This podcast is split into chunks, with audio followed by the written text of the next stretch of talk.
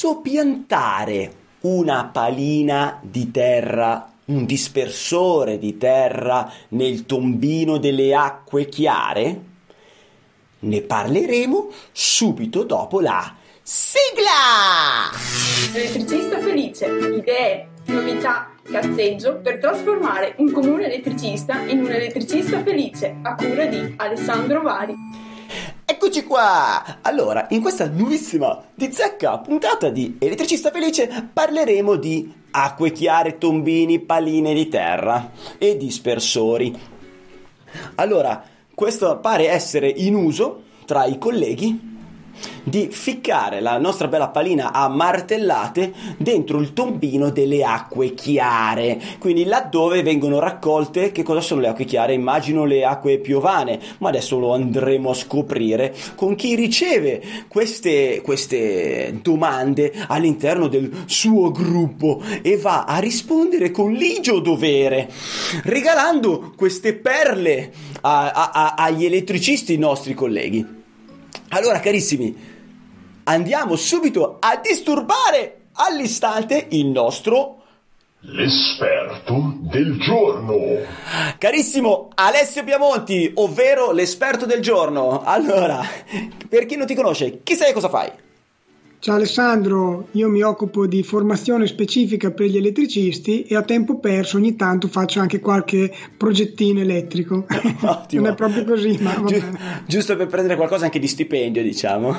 Esatto, Senti un esatto. attimo, intanto per acque chiare, ehm, intendiamo dove vengono raccolte ad esempio le acque piovane? Sì, sì, Ok. esatto. Perfetto. E quindi il quesito è eh, piantare le paline all'interno di questi pozzetti è cosa buona e giusta? Ma eh, la domanda da farsi è perché? perché dobbiamo andare a piantare dentro questi pozzetti? La prima cosa che mi è venuta in mente è perché molti credono che quando siamo in un impianto BT in bassa tensione sia obbligatorio avere il pozzetto per l'ispezionabilità della- del dispersore. Questa la so anch'io, questa la so anch'io. Non è obbligatorio, però so che invece è obbligatorio segnalarlo. Cioè te lo puoi, è vero o no? Cioè nel senso te lo puoi mettere dove vuoi, lo puoi sotterrare, quindi senza pozzetto perché non è ispezionabile, però devi mettere una sorta di cartello e dire o- oppure almeno sul progetto con le misure il, il- l'ho piantato qua. Può essere? Beh, ovviamente segnalarlo è cosa buona e giusta. Poi No, ma parliamo di dire che ci sia obbligatorietà. un obbligo normativo che ti impone di, di fare la segnalazione è un altro discorso. Lasciamo stare che se uno è in un luogo di lavoro, comunque sia, può essere corretto avere la segnalazione perché nel momento in cui vengono fatte le verifiche dell'impianto di terra secondo il DPR 462, nel momento in cui abbiamo la segnalazione e ci fosse da andare a aprire il, il tombino, si apre. Però ecco, torniamo a- al discorso normative.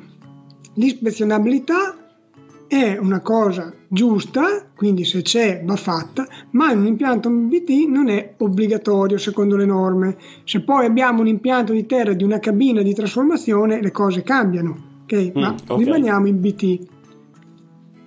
Detto questo, a mio avviso, il dispersore dentro un tombino dell'acqua fa abbastanza cagare. Se poi fossero eh, il tombino delle acque scure, allora sì che farebbe veramente cagare. Sì, tantissimo. E, e dovremmo anche a quel punto obbligare l'elettricista a fare delle verifiche periodiche, dare una ciucciatina al cavo per vedere se conduce ancora molto bene. Guardiamo quali possono essere le, le- le problematiche legate a un dispersore che si trova a mollo nell'acqua. Fondamentalmente diciamo che ci possono essere tre tipologie di problemi. Il primo è che in caso di dispersione quell'acqua potrebbe in qualche modo mh, assumere un potenziale, poi sappiamo che eh, nella realtà dei fatti l'acqua piovana, essendo acqua di- praticamente distillata, non è proprio una, una gran conduttrice. Però se ci fossero delle sostanze disciolte, dei sali, eccetera, che non è da escludere, potrebbe diventarla. Poi è ovvio che sarà abbastanza improbabile che ci sia la spiga che uno sta toccando l'acqua proprio nel momento in cui c'è la dispersione a terra. Però la, l'analisi l'abbiamo fatta. Altro punto da considerare è un'eventuale possibile corrosione barra ossidazione. Quindi, sai, l'acqua comunque, l'umidità tende a eh, aiutare i fenomeni di ossidazione, perciò se non ci ricordiamo comunque di mettere il nostro bel grasso di vasellina attorno alla connessione, probabilmente dopo un po' abbiamo il rame che non è più eh, arancione ma diventa quasi sì, nero, diventa nero, scuro. Sì, sì. L'altro problema è cosa succede nel momento in cui noi andiamo a fare una misura di terra perché abbiamo piantato il dispersore mentre c'era l'acqua e poi dopo succede che d'estate eh, si secca completamente, il terreno diventa arido e questa resistenza di terra cosa fa? Si alza. Eh, si alza, esatto. E peggio ancora, mi pare che l'avessimo detto in un'altra puntata, se il terreno ghiaccia, la resistività aumenta, può aumentare fino a 10 volte e di conseguenza nel momento in cui facciamo la misura con il terreno bagnato abbiamo, non so, 10 ohm, dico sì, un numero a caso. Sì, sì, sì. Quando il terreno è ghiacciato potremmo avere 40, 50, 60 ohm e okay. perciò bisogna stare attenti anche a questo fenomeno. Certo, certo, certo, ho capito bene. Quindi sia d'inverno, avremo un problema sia d'inverno ma anche d'estate. D'estate terreno secco, quindi resistenza aumenta, inverno terreno ghiacciato, quindi resistenza aumenta. Esatto. Quindi non c'è una norma che eh, permette o che proibisce di installare il dispersore dentro al tombino.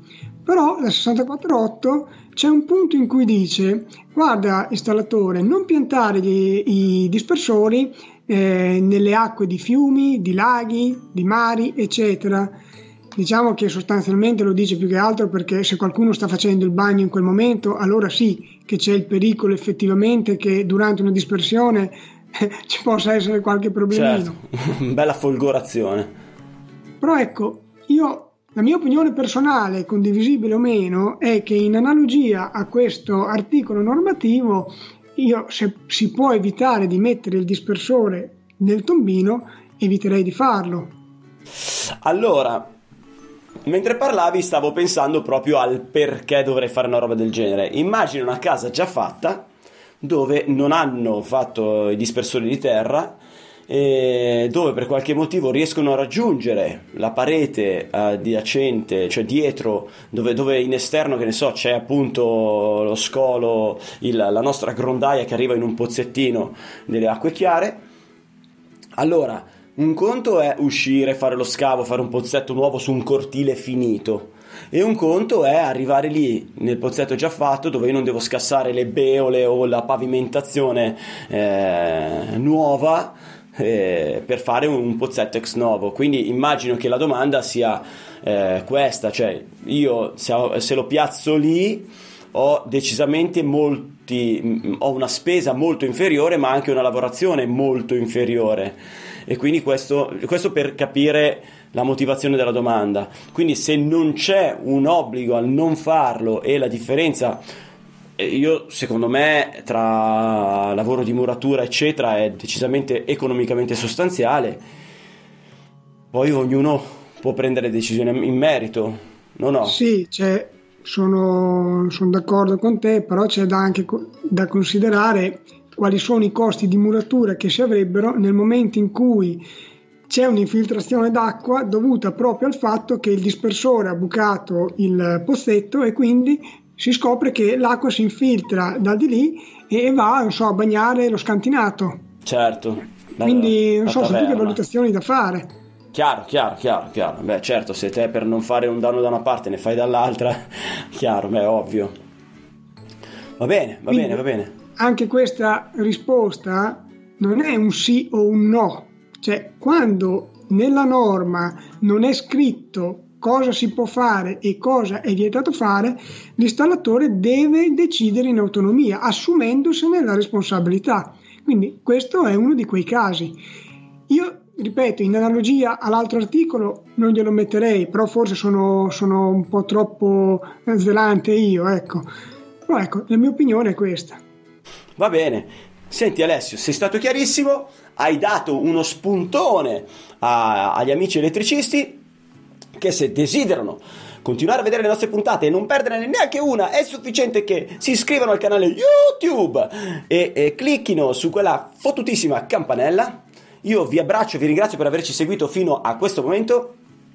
Un bacio, ringrazio anche quelli che ci ascoltano mentre guidano il loro bel furgone eh, su podcast, quindi Spotify piuttosto che Spreaker o sa, sa, sa, sa chi eh, con cosa ci ascoltino, visto che ci sono veramente un botto di applicazioni per ascoltare i podcast che stanno crescendo a dismisura e possono insegnarci veramente tantissime cose. Alessio, grazie, un abbraccio come sempre e teniamoci in contatto! Elettricista felice, idee, novità, cazzeggio per trasformare un comune elettricista in un elettricista felice a cura di Alessandro Vari. Adesso basta! No, non è giornata, non ne posso più, guarda, io chiudo, eh, chiudo.